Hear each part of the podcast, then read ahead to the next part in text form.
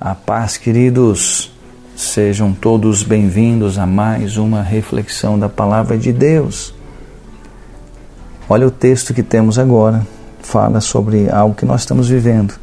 Ao nós fazermos reflexões, momento a momento, dia a dia da Palavra de Deus, nós vamos conhecendo. E João 8,32 diz: E conhecereis a verdade, e a verdade vos libertará. É quando eu conheço a verdade que eu passo a ser liberto, que eu tenho a oportunidade de ser liberto. Quando o Senhor instrui a Josué para ser forte e corajoso, essa instrução tinha um propósito. Sim, ele não era um propósito é, para ser um para vencer as guerras, não era um propósito para ser forte e corajoso para vencer o inimigo, como foi Davi, não era forte e corajoso para dirigir o povo a atravessar o Mar Vermelho, para confrontar uma adversidade. Não. Quando o Senhor instrui José para ser forte e corajoso, é para que ele tivesse for, força e coragem. Para quê? Para ter cuidado em fazer segundo a lei. Ou seja, que tivesse coragem e que fosse forte para viver a palavra de Deus. Sim, nosso Pai nos deixou um testamento, dois na verdade o Velho e o Novo.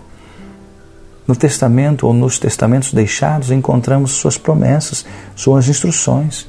E como herdeiros do Testamento, nosso papel é conhecer nossos direitos e reivindicar aquilo que é nosso. Este versículo é um convite a nós, um convite a conhecer a verdade a nosso respeito, então tomar posse do que é nosso. Portanto, comece hoje.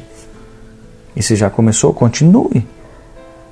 Amém? E com Ele nos fez assentar nas regiões celestes em Cristo Jesus para mostrar nos séculos vindouros a suprema riqueza da Sua graça, nos fala Efésios 2, 6 e 7.